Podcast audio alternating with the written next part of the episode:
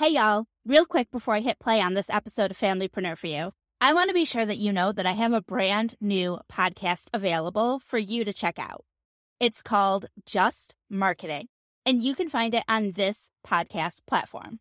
Go ahead and search for Just Marketing and hit subscribe so you don't miss anything. Then come back here and listen to this episode of Familypreneur. It'll still be here waiting for you. Welcome to Familypreneur, the podcast for parent entrepreneurs raising kidpreneurs.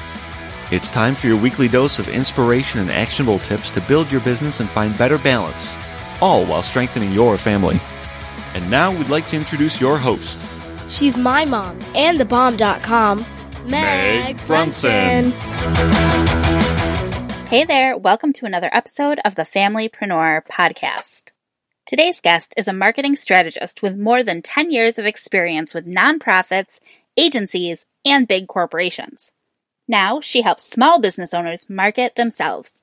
She understands the challenges of limited resources and time and shares her proven methods for visibility and relationship building to get clients and grow your business. Join me in welcoming the host of the Market Like a Boss podcast and founder of Vroom Communications, Michelle Vroom. Hey, Michelle. Thank you so much for joining me today. Hi, Meg. Thank you for having me. I'm really excited. I feel like we have a lot of friends in common and things like that. And I know that we've got some, what's the word I'm looking for? We've got a lot of the same like business values. So we both are interested in moms, seeing moms succeed in business without sacrificing time with their family. So I'm really excited to get your perspective and point of view on that topic and on business in general. Oh, I can't wait. I love talking about this stuff. So everybody's got a unique story and I'd love to hear yours.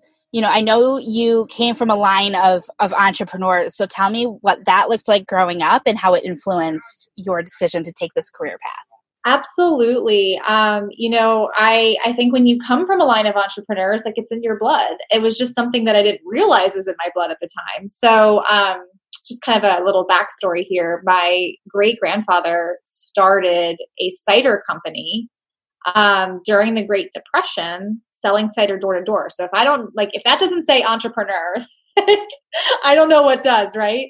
And then my grandfather was in the company. My dad was running the company. And then even after my dad left the company and like sold the company, like he still continued to be an entrepreneur where he was coaching businesses and doing things like that. Mostly in the financial field. And so growing up, seeing like non-traditional job. And I should say non-traditional in quotes because I think it's becoming like, what is traditional anymore, right? But watching my family, kind of be supported by a non-traditional job, I think it just showed me what was possible.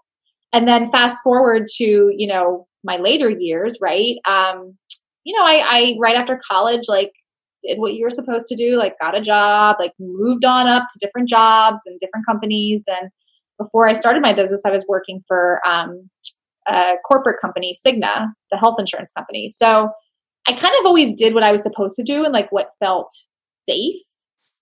And even before I had my older son, my first child, I had this sense that like, you know what, this isn't really what I want to do long term. Like I want to be in control. I want that freedom. And so I actually had even had conversations with like mentors and people who had done the same thing. So the seed was planted at a young age and just continued to grow. I just had this assumption, Meg, that like, oh, I'm going to do that. I'm going to start my own business when I'm in my 50s and the kids are grown up and off to college or something like that. I don't even know why I thought that. And then my first son was born and that was that. Like everything changed. My priorities changed. My desires changed. And that little possibility of what could you do, like if you decided to go down this path, like that was planted and that was it. Like soon after I had my older son, I decided to start my business. He was 6 months old at the time. So talk about stressful, right? Starting a business with a 6-month-old, but I wanted it badly enough and I wasn't willing to wait. And I'm sure that a lot of listeners can relate to that. Oh, for sure. And at that time, your husband was also traditionally employed, right? He was traditionally employed. He now is not, but he was traditionally employed. So like we're sitting there over the dining room table with spreadsheets out, like, you know, I was the breadwinner at the time. So it was scary, you know, financially for us. We took a huge hit. And I shouldn't even say hit because it's not, I didn't view it that way, but it was a sacrifice, I guess is a better word to use. And he really was, you know, he was all in on me going out and starting my own thing. And then as soon as like we started to see what the freedom that comes with that lifestyle, he ended up like a year or so later doing his own thing. He freelances, like he doesn't, it's a little different in terms of what he does than what I do, but he's self-employed. Like we're a completely self-employed family. And while it can be difficult at times, there are just so many blessings that have come with that, that I wouldn't change a thing. I wouldn't even look back. What would you say is like your number one lesson that you learned or a number one tip you would give to somebody else who's in a similar position? Oh man. Well, there's a lot of lessons learned. I think the number one tip I would give is like, if you feel strongly enough about something and you know deep in your heart that this is what you're supposed to do, don't put it off for another second. Do it. Like take the leap. Like it's never going to feel comfortable. People are waiting for comfort, for safety, for security. What's safe anymore? Are jobs safe? Like traditional jobs? I don't think so. You know, like we're waiting for everything to be perfect. And if you wait for everything to be perfect, you'll be waiting forever. So I think that's my biggest tip. In terms of lessons learned, I mean, I wish that I had treated my business like a business when I first started, if that makes sense. Like there was a part of me that almost felt like I was playing business at first. And so I wish that I had taken it, like really treated it like a business. Like I remember people would say to me, like in the early days when I started my business, what do you do? And I was kind of like, oh, I just run this little business. Like I was sort of like playing it off. And I wish I had owned the fact that it was a successful business from day one instead of waiting for validation. And that makes sense. I think it's the imposter syndrome, right? You feel like, oh, 100%. Yeah. Who are you? Every high achieving female entrepreneur, and you have to be a high achieving woman to be an entrepreneur. Every single one deals with imposter syndrome. So you're absolutely right. Was the business you're doing now, was that the business you started then? Yes, but it's evolved. So when I first started the business, I always knew I wanted to do marketing because that's what I know, right? So my career has been in marketing, communications, public relations, kind of just communications in general. And so I started to get wind of the fact that there were a lot of small businesses out there that just needed marketing help. Like they didn't know how to get themselves out there. They didn't know how to get visible, especially in today's world. You know, they didn't know how to land new clients. And it excited me to think of helping a small business versus like going to a bigger company, right? And doing marketing for them. And so, but at the time when I started my business, I kind of just said, well, I'm going to help all small business owners. Okay. So like, what does that mean? Right. There's so many different small businesses and I didn't have a clear path of what that would look like probably until about a year and a half in, to be honest with you. I kind of just took on any work that I could. And then a year and a half in, I started to realize that the women that I wanted to serve, the female solopreneurs who are running the show on their own, they need coaching. They need guidance. They don't necessarily need me to come in and take over and do everything for them. They need help with the steps that they're supposed to take, and they also need help with getting out of their own way.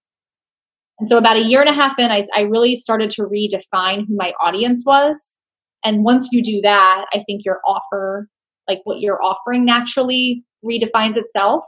And that's when I really got into marketing coaching versus being like a full service marketing agency, if that makes sense. Oh, 100%. And I walked a very similar path.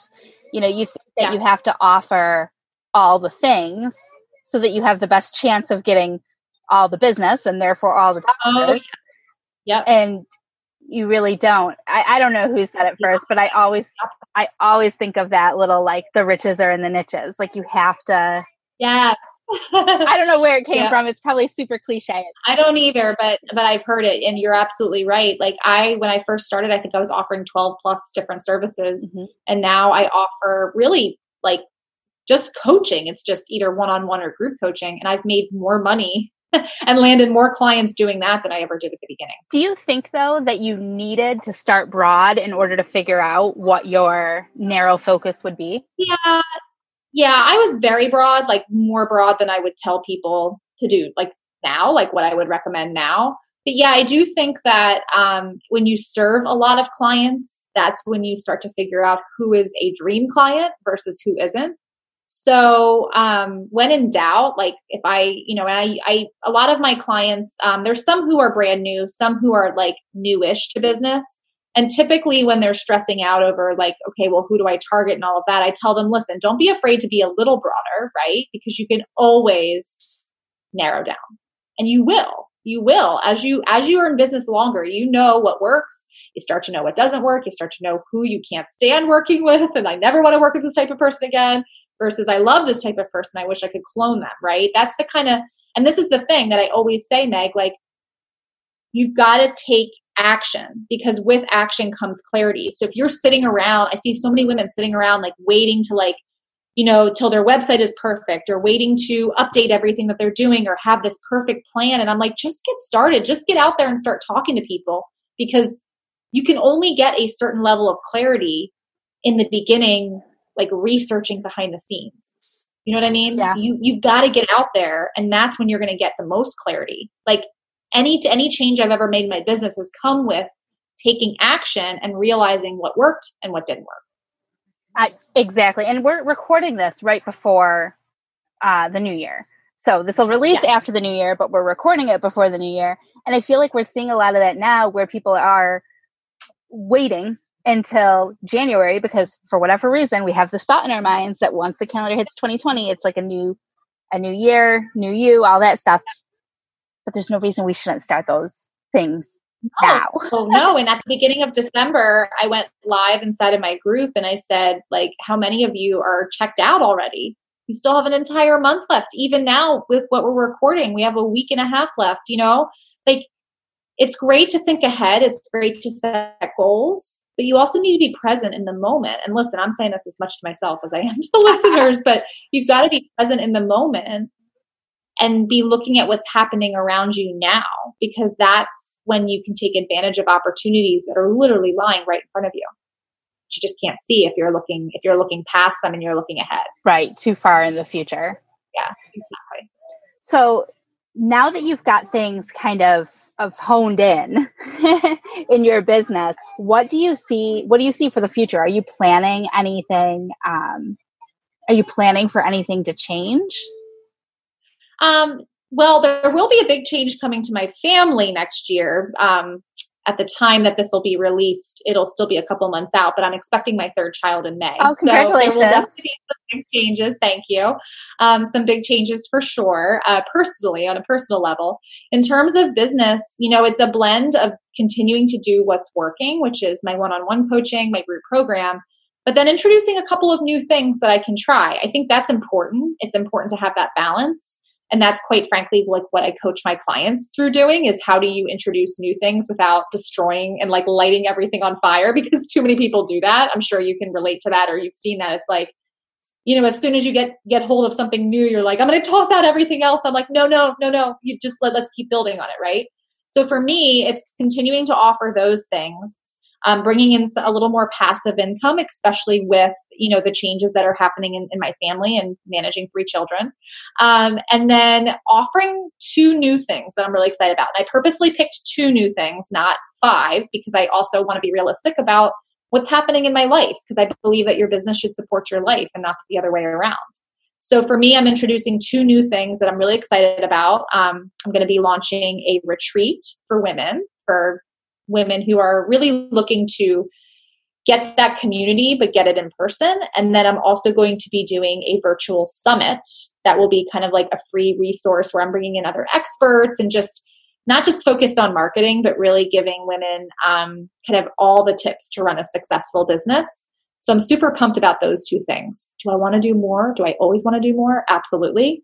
But I also have to remind myself that, like, focus on fewer high quality things versus trying to be everywhere and do everything. Well, that's definitely a great lesson too.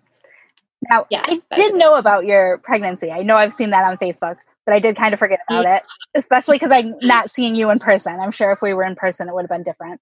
Yeah. What are you doing in your business to prepare for the pregnancy? Will you take a maternity leave, or how will all that work?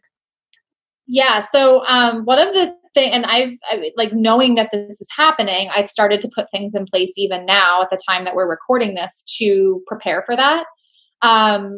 Last month, I hired an operations manager. I also hired two contractors to support me in different areas of my business. So I'm delegating more, which is challenging for a type A person like myself, but I'm doing it because I know I need to. My operations manager has also been my business coach. So we laid out a plan for how I could take the entire month of May off to really be with the baby, to adjust to the new, and then to the new changes. And then we also identified, okay, when you get back in June, like, I'm not going to jump right back in full force. Like, how do you start? Like, what are the priority things that you need to start addressing in June? For me, it's my one-on-one clients. And what can you start to, like, ease back into? So we created an entire, like, timeline, but I am taking the entire month of May off. I have the support to do it. It doesn't mean that it's not a little bit scary, but my priority during the month of May needs to be my family. Like, they're always my priority, but especially during the month of May. That's one thing that I didn't have the know-how, like the business know-how to do when I had my fourth child. I started my business with baby number 3. And then when baby 4 came around, I just didn't, I you know what I mean? Like, I just wasn't there yet. I was still so great. Oh, totally. The same thing with my second son. Yeah. When my second son came around, I didn't have a coach. I didn't have any support. Somehow I survived. I don't know how. So yeah, this time around I have the support, and my business is also in a really, really good place. Like, I could not work or do anything from now through end of August, and I would be fine. Like we would still be fine even after that, but that's when I would have to start, like, bringing in more income. Like, literally, I mean, I've never been in that position before where I've had the income and the clients coming in to support me over a 6-month or longer period. Well, I would love if you be open to sharing some of your tips on how to bring in consistent clients like that. I know that's one of the things that you teach about, and you've obviously, it's the key to this plan working for you because you've got those clients in there. Okay. So, and this could take days, but we don't have days. So I will try to, keep it short, but really so here's the biggest thing, the thing that is the game changer above all game changers. It's your mind. It's what you believe is possible. If you don't believe that there are dream clients out there, AKA people who want to work with you, who want to pay you, who will get results with you, then you are going to struggle with any kind of marketing strategy. And I think that's something that a lot of coaches are missing, right? They either have, like, all of the mindset and, like, manifest it and it will come, right? Or they have all of the strategy, but none of the mindset. You've got to have both. So for me, in order to be successful and have gotten to where I am, where I can say, you know, I could do nothing, and I'm not going to do nothing because I love my business, but, like, I could do nothing from now till August and I would be fine. Like, it wouldn't even, impact anything. For me to have gotten to that point, yeah, I have a great strategy in place, but I've also got I got to get out of my own way, right? Like, we're the ones who doubt our abilities. We're the ones who doubt how much success is possible. And I face that stuff even now being a 6-figure business owner. Like, you face that stuff at every level of business. Don't ever let anyone tell you differently. It's the one thing I would say. And so you've got to get your mind right, or none of what I'm about to say will work. I think that's first and foremost. Second, you need to be really, really clear about who your dream client is. And I know we had talked at the beginning kind of about being a little more broad at first, which is fine. But one thing that I notice and that pretty much all of my clients struggle with when they come to me is they're spending a lot of time talking to the wrong people, talking to the people whose opinion shouldn't matter versus the people who are right in front of them, who are their dream client. We are all, every single one of us, no matter who you are, what you do, we are meant to work with a small group of people. When I say meant to work, I mean our skill set and our superpower aligns perfectly with the skills and experience of our dream client. So instead of trying to cast a wide net, like you need to be focused on who are the people who are best set up to work with me and who are going to get the best results. And a lot of that is looking at who you've already served and who's gotten the best results, because I guarantee there's like a common thread or theme throughout all of those clients that will help you land on your dream client. That's something that I've had to actively do in my business. And I've even done recently, like I did another iteration of it, and it just took my business to a whole nother level, even just through doing that, because that drives everything else in your marketing, right? It drives your messaging. So you need to have clear messages that are going to speak directly to that dream client. And then you also need to be showing up in the places that they are, right? And don't worry about being everywhere. You don't need to be. I've made six figures by being solely on Facebook and then having my podcast. Like, I'm not everywhere. Like, people say it seems like I'm everywhere, but I'm really not. You know, I've just gone all in on one area. And that's what I refer to as lead generation, like making sure that you are really showing up in the place where your people are and just focus there and focus on connecting with them and building that relationship. Because if you can focus on the relationship first, the clients are going to come, and they're going to be the clients that you want to work with versus the ones that are like, you feel like you have to convince them to work with you, right? We've all been there, but those aren't your dream clients.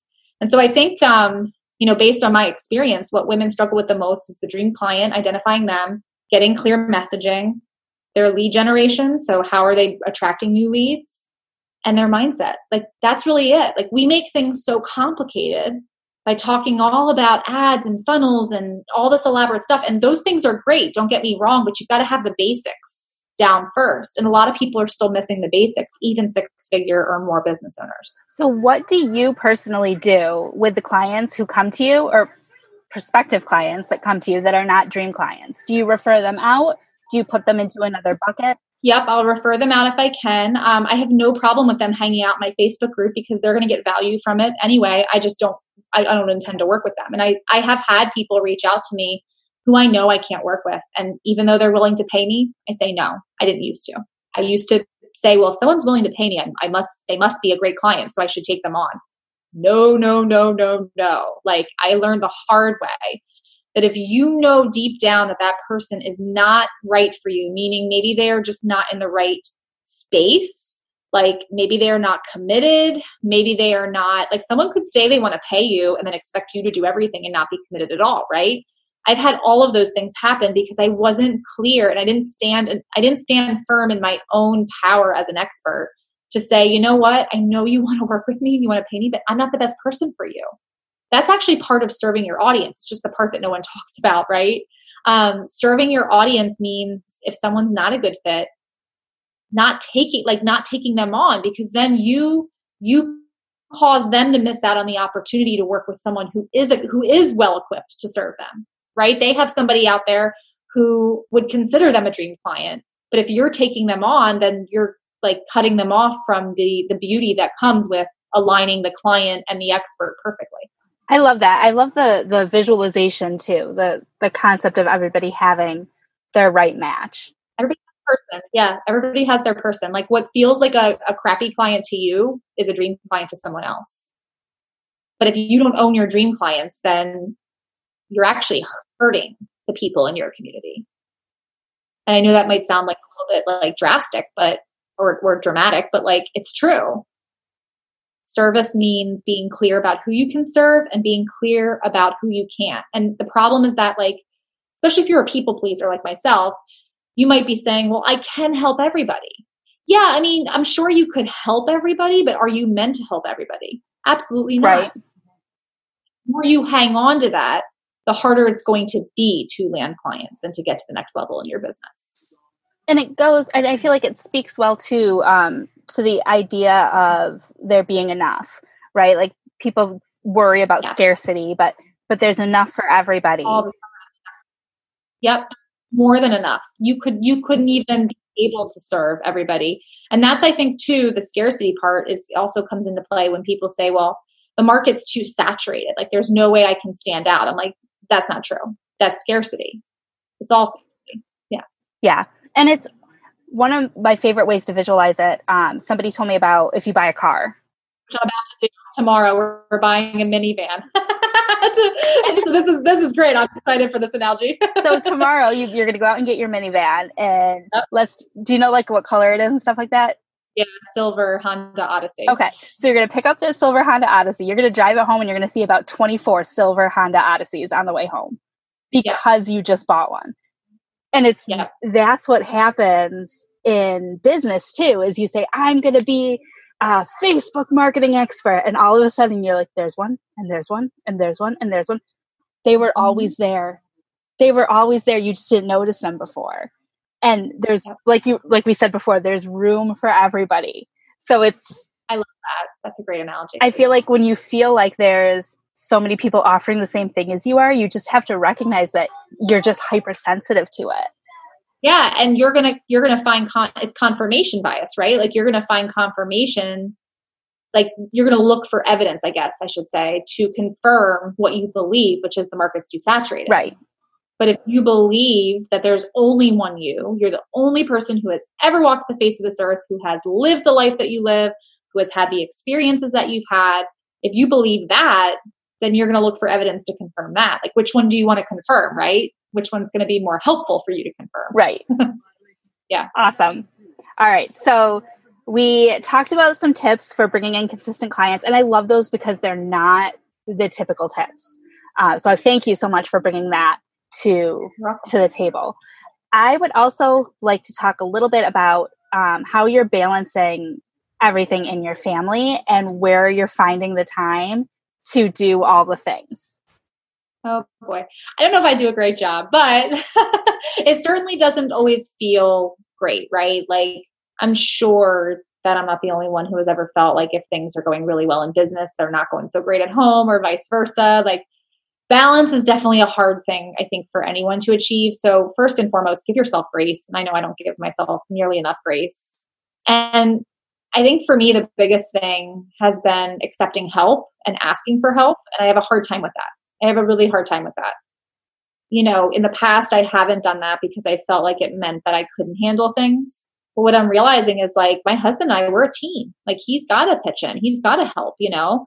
My mom watches my kids during the week so that I can, work on my business 2 full days out of the week. So like I am accepting help from people around me and it's really hard, but I've had to do it in order to be able to maintain a business and maintain a family.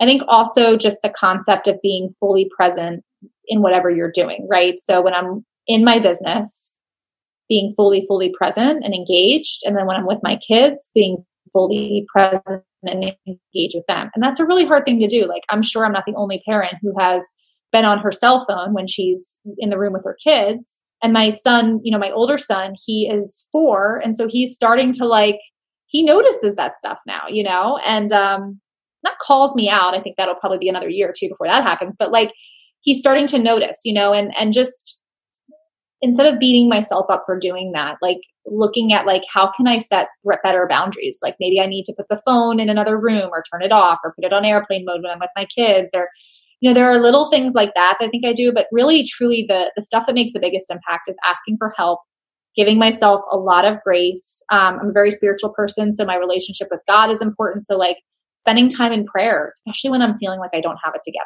you know, and being fully present. Like in whatever I'm doing, just going all in on that moment and not thinking about like what's on my to-do list or, you know, like what I need to do next week, but really being present. And I think too, like as part of the delegating, like what do you need to delegate? Like, do you need to delegate? Do you need to have like someone come to your house and clean it like once a month or once every other month to start? Like do it, right?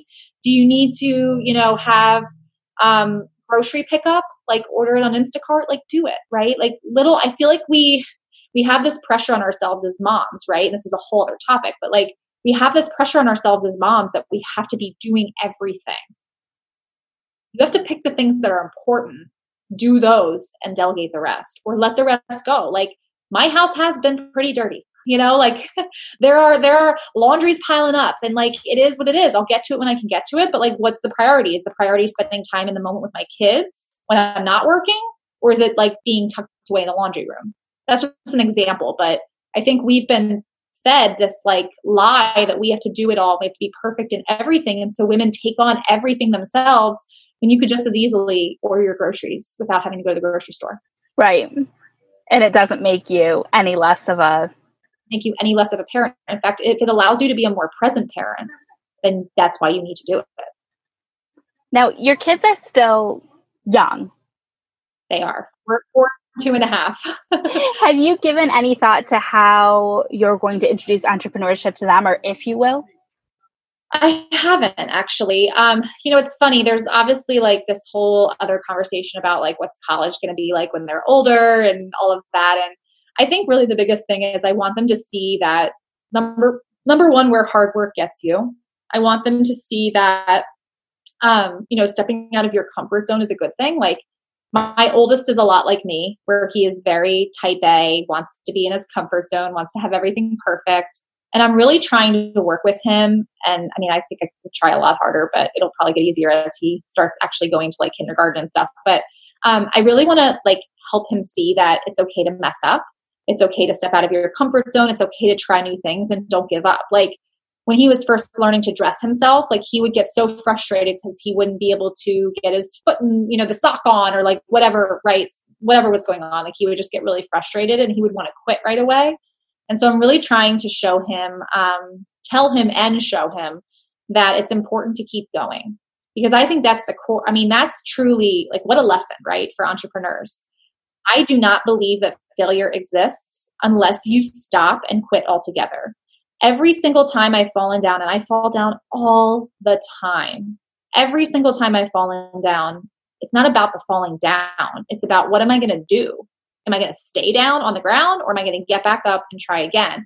And so every time my son does that, where he tries again and he's successful, like I just praise him so much, because I'm like, you did it. You didn't give up. Like, and it's hard, right? Because as parents, we want to do everything for our kids. We want to like keep them in a bubble, but you can't if you want to teach them that lesson. And so I guess I'm already teaching him lessons about being an entrepreneur. If he chooses that path, that'll be great. I think life's going to look a lot different. Jobs are going to look a lot different when they're older.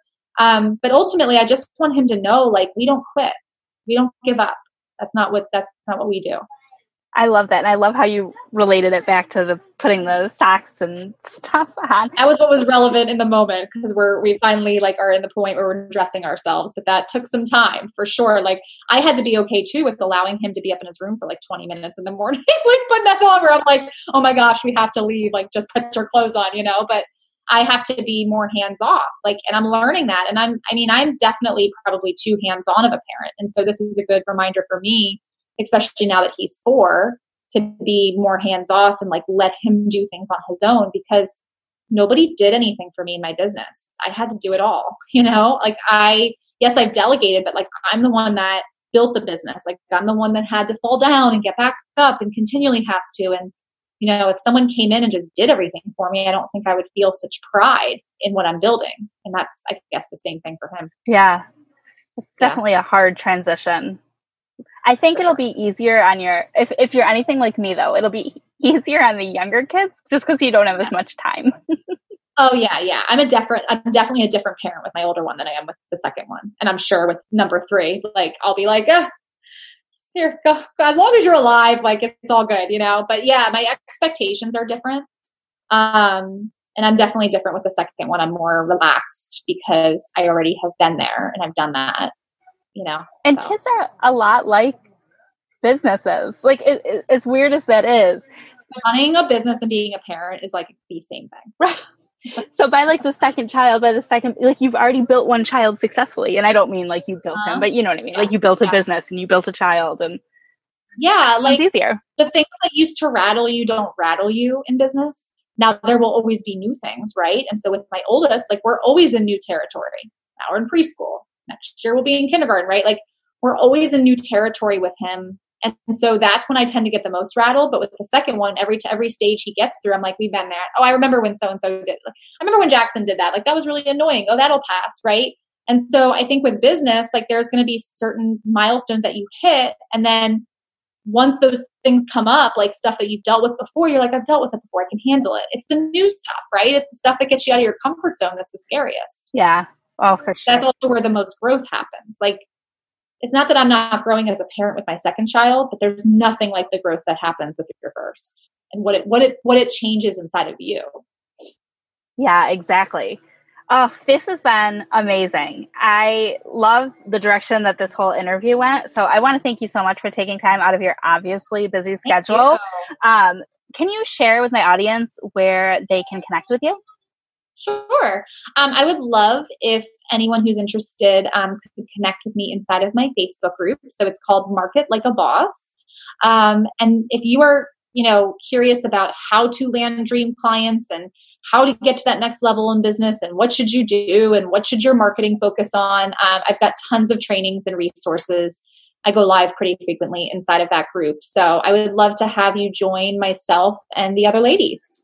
Awesome. Thank you so much, Michelle. This has really been a treat, and I appreciate everything that you shared with us. Thank you for the opportunity. This was awesome.